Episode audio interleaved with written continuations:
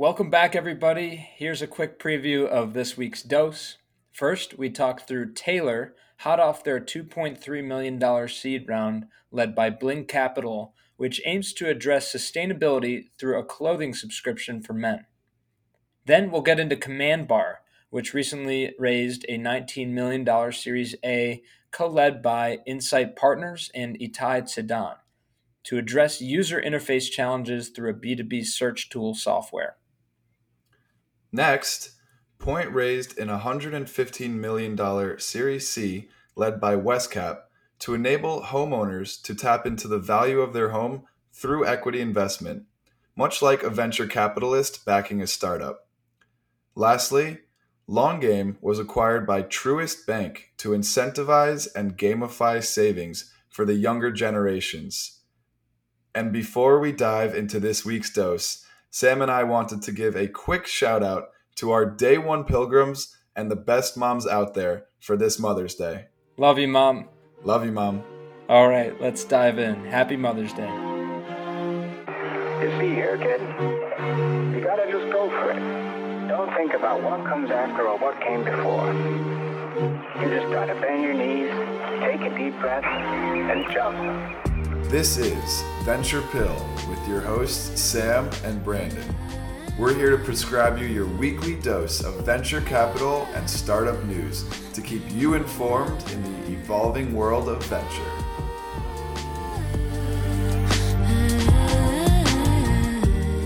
All right, we are absolutely back with the 13th dose. This one's going to be remote as Brandon is in a location not to be named. So we are here on the old video call, but glad to be back with you guys and certainly excited about our tremendous lineup of companies today.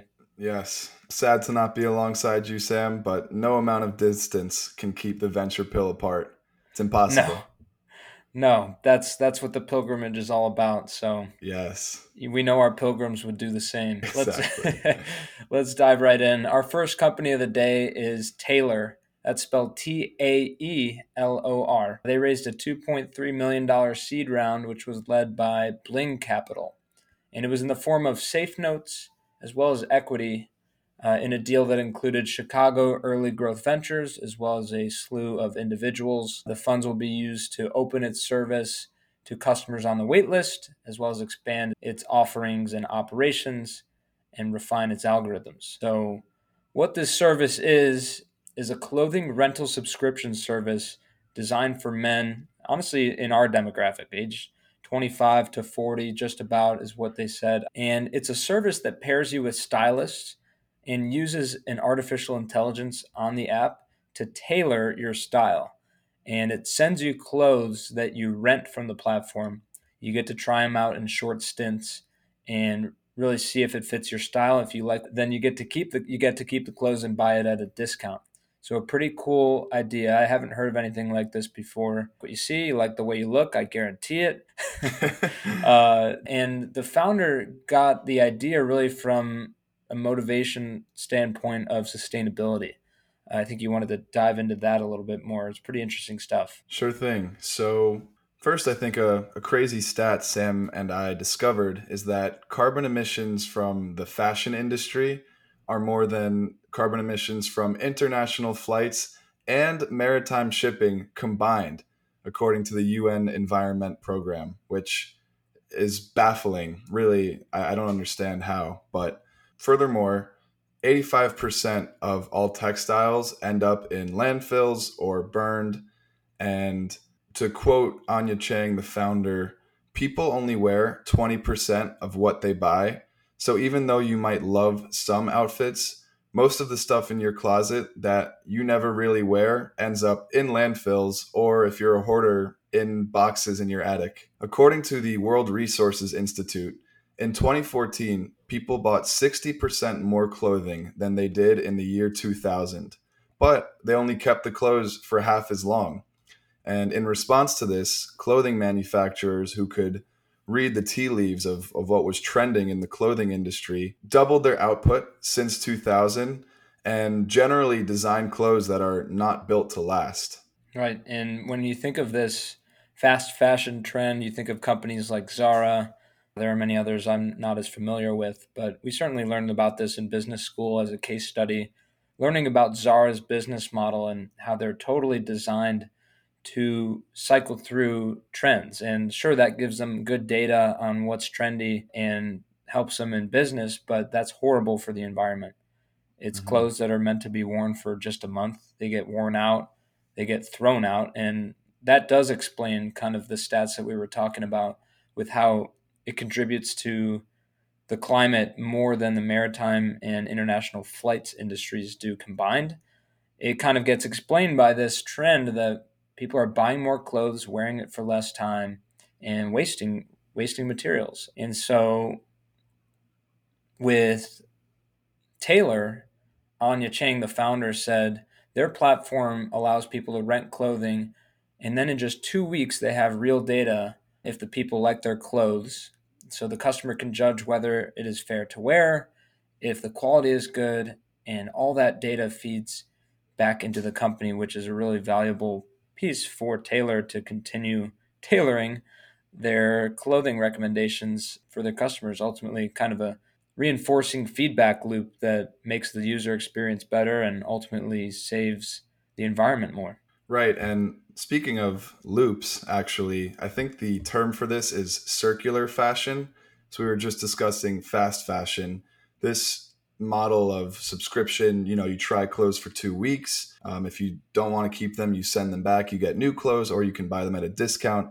That's circular fashion, which circular just sounds more sustainable than fast yeah. to my to my ears at least and so yeah as you mentioned anya graduated from booth and she also has a breadth of expertise and experience leading digital innovation marketing teams as well as artificial intelligence at some companies like facebook ebay and target and when you think of taelor it's really the culmination of digital marketing and artificial intelligence. Yeah, not to mention her retail experience, hopefully having a good understanding for the clothing market as well. And we should definitely mention a shout out to the New Venture Challenge from the University of Chicago Booth School of Business. Because if you guys remember from episode 10, our interview with Maya Shaposhnik Cadena of Vetted Pet Health, she actually launched that company out of the same competition as Anya with Taelor. So a little bit of healthy competition there. Uh, it was cool to see that we've now highlighted two of those, and both are doing real well. So we'll be keeping track of both. And Anya, if you're out there, we'd love to have you on the show. So we keep chugging along here, and we've got another company called CommandBar, which recently announced their $19 million Series A, co led by Insight Partners and Itai Sadan along with follow on investments from previous investors Thrive Capital and Box Group. They also, I should mention, had previous investments in their seed round back in August by a couple of prominent names, Y Combinator, as well as a large group of angels that included AngelList's Naval Ravikant. Uh, so AngelList finds its way back into our episode once again, but pretty cool that they have got Naval as an investor. And now AngelList, spoiler alert, as a customer as well. But what this company does is essentially sells a business to business tool or B2B tool that helps make software easy to use for users. So it's all about this user experience, user interface challenges that apps and tools are facing today. Right. So you just mentioned user interface challenges being the key problem that CommandBar is trying to address here. You and I actually found on the founder's blog post that there are basically three pillars that he was able to boil down as the key problems that CommandBar tries to address. So the first one being fragmented attention budgets.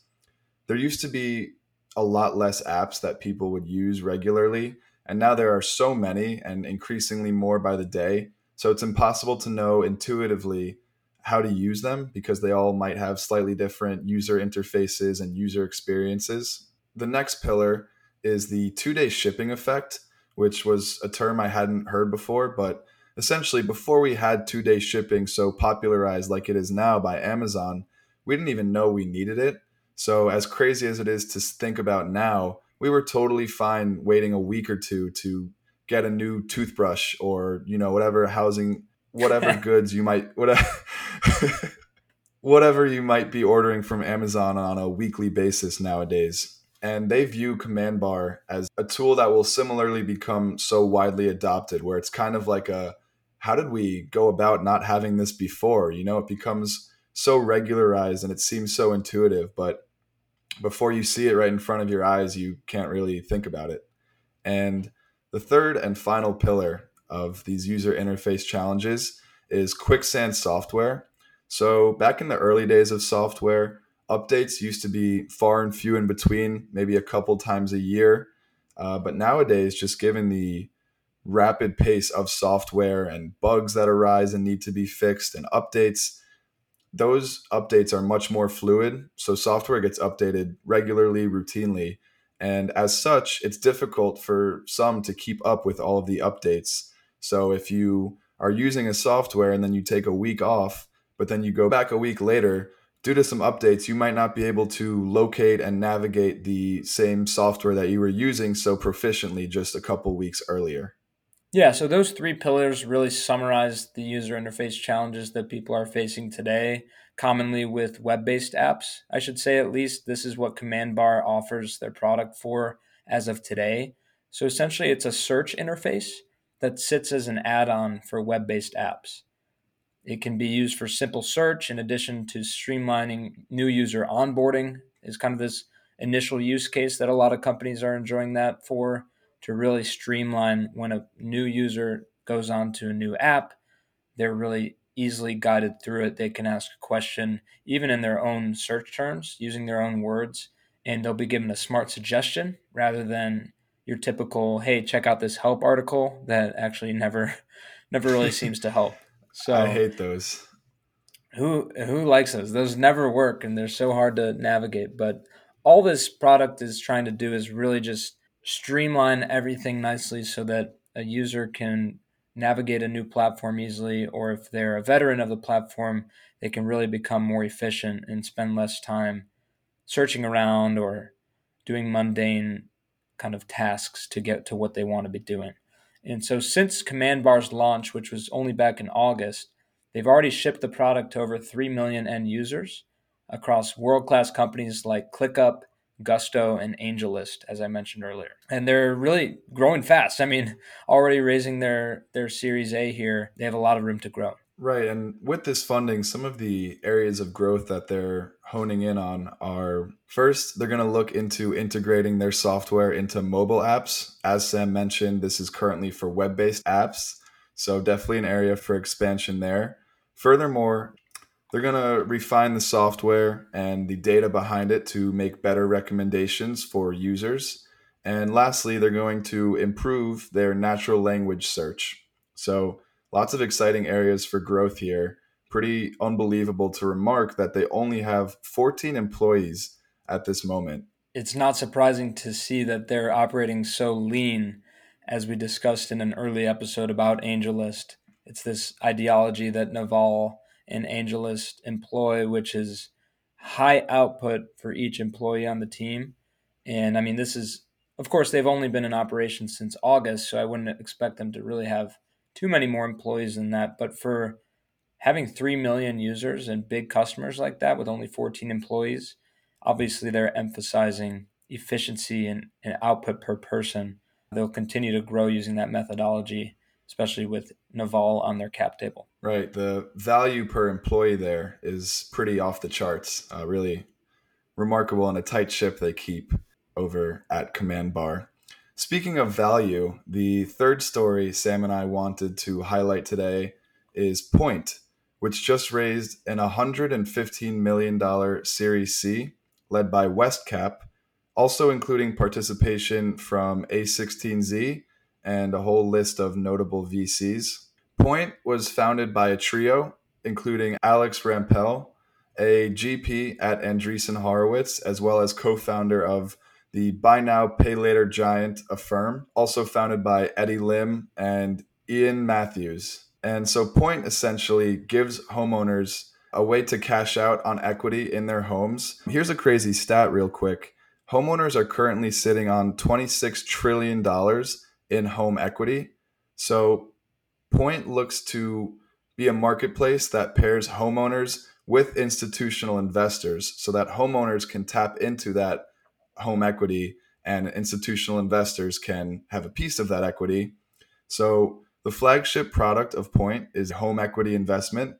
And as I mentioned, it allows homeowners to get cash in exchange for a percentage of the future appreciation of their home.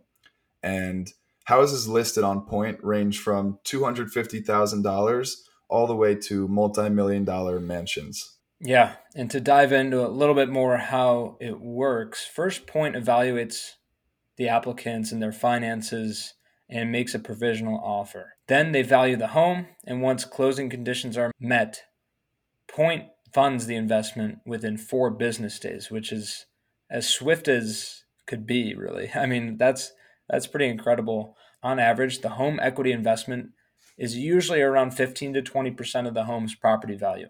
So think of it kind of like a minority investment as we often talk about here on Venture Pill and companies, just in the form of a home.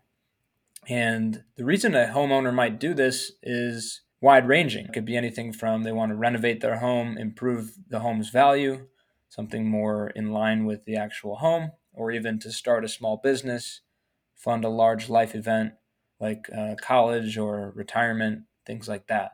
The homeowner is not obligated to pay point back for 30 years. However, most of the homeowners usually refinance their home or something like that, which allows them to pay back earlier. Yeah, and one thing specifically about Point that really raised Sam and I's eyebrows up to the roof are that the CEO, Eddie Lim, likened the process of Point to a venture capitalist backing a startup. So, like you just hinted at there, Sam, it's basically like a VC investing into a startup. And obviously, the VC now has interest in that startup appreciating in value and being a success. Similarly, homeowners now have investors who can share in the future appreciation and upside of that house. Yeah, it's a very interesting angle to home ownership, right? Where traditionally we're used to debt as the main instrument for financing a home not normally do we see equity, especially minority equity, in a home. I think it's a really cool way to get institutions involved. I mean, whether we want more institutions to be involved in the single family home market, that's another discussion. But more importantly, I think it's a great way to give homeowners flexibility for those life events and get an investment rather than taking out more debt. Right, totally agreed there. And now just to hit y'all with a couple quick stats. So Point was founded in 2015. Since inception, it has invested in over 5,000 homes. And a more timely stat is that Point's funding volume was up 5x in the first quarter of 2022 compared to the first quarter of 2021. So, obviously, even back in 2021, the housing market was so on fire and everyone was trying to get a piece of real estate or sell a piece of real estate. So, Point really benefited from this recent push to real estate that has come to be, I think, really since COVID started and people started wanting to leave big cities and move to suburbs and have some space. And it's a trend that has certainly continued. Yeah. So they're hopping on this trend, but in a unique way. I think the main advantages to point out here is that with Point, as opposed to a traditional home equity loan, there are no monthly payments, there's no income requirements, and no need for perfect credit. So it's a very different approach to it. The cost structure here is a classic market maker structure, right? We, we love a market maker, a good two sided marketplace, never hurt nobody. um, love it. Point doesn't own any of the assets, rather, it connects the homeowners to the investors, and as such, they charge fees on both sides of that transaction. Uh, so that's their business model. They're growing pretty fast. They're in 16 states right now with plans to expand into 11 more by the end of this year. So, massive growth there. We'll see how they do expanding into more states. And with really some good investors there on the cap table, uh, we'll be keeping tabs on them as we do. But we wanted to jump into our last company of the day. Tell them about Long Game. Let's get into it. Yep. Beautiful segue, Sam. The final story we wanted to cover in this week's dose is actually an acquisition. So, Truist Bank acquired fintech startup Long Game. Long Game was founded in 2015. It's a 12 person startup, so another lean startup like we were just talking about with CommandBar. It's a 12 person startup that raised $20 million in funding from investors such as Vestigo Ventures, Thrive Capital, and others. And Long Game essentially has built a gamified finance mobile app that helps and encourages people to save, learn, and engage with their finance.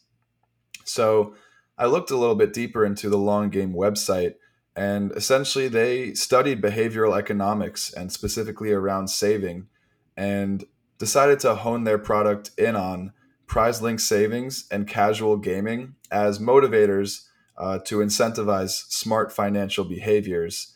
And naturally, given how it's gamified, this is targeted more towards millennials and Gen Zers, but not to discount the importance of having millennials and Gen Zers saving money. That is imperative to the future of our next generations here.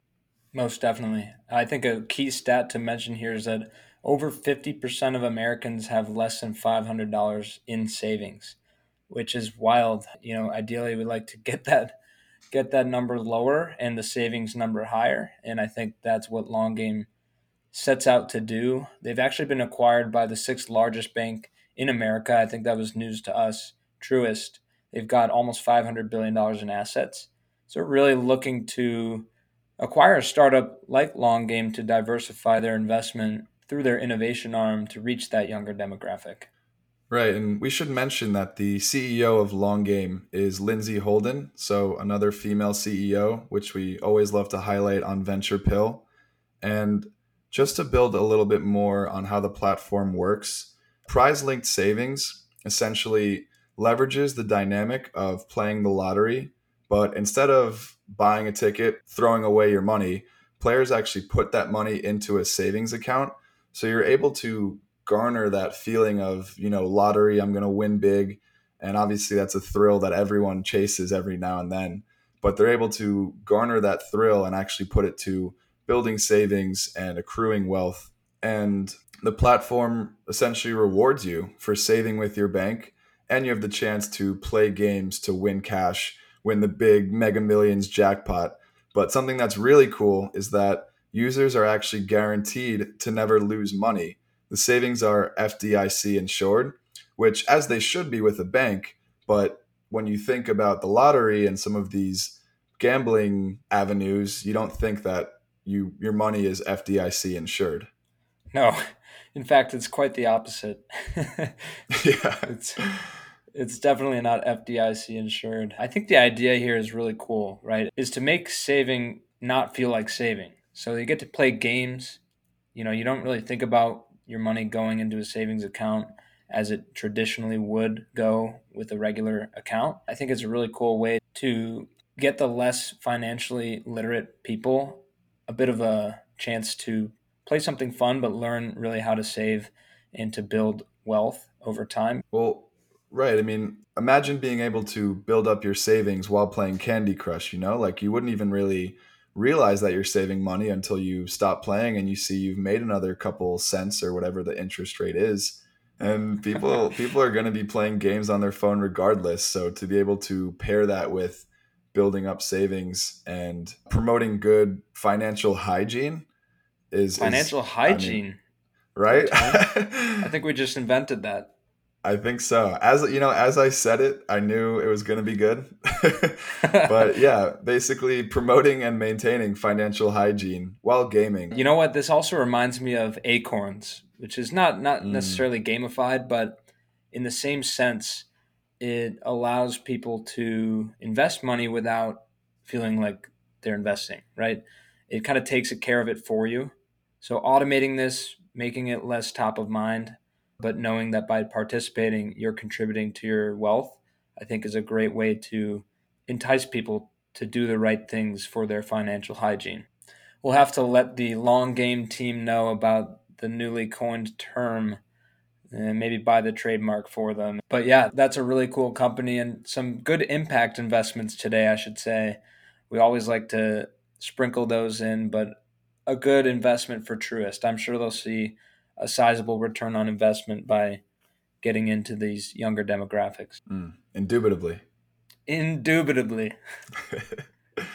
well, I think that wraps up today's episode. I just wanted to say uh, kind of off the cuff here that we've loved growing this podcast. Really, our goal with it is to get more folks into the world of venture, right? And so, talking about, we try to choose companies that you probably haven't heard of before, but companies that are doing cool stuff that you could see yourself getting behind a mission of joining the company, maybe wanting to invest in or learn more about. There's so many cool companies like this. I mean, we're finding these and choosing from dozens that have raised it's a really cool time to be in venture and hopefully if if you get any sort of value out of this let us know because we're doing this to get more people into this world well said sam i know it's honestly difficult sometimes for us to narrow down which stories to cover just because we're fascinated by so many of these headlines we're reading out of the venture capital and startup space so as you mentioned just such a great time to get involved from the sidelines or in the game of venture capital and I think with that, we're going to wrap up our 13th episode.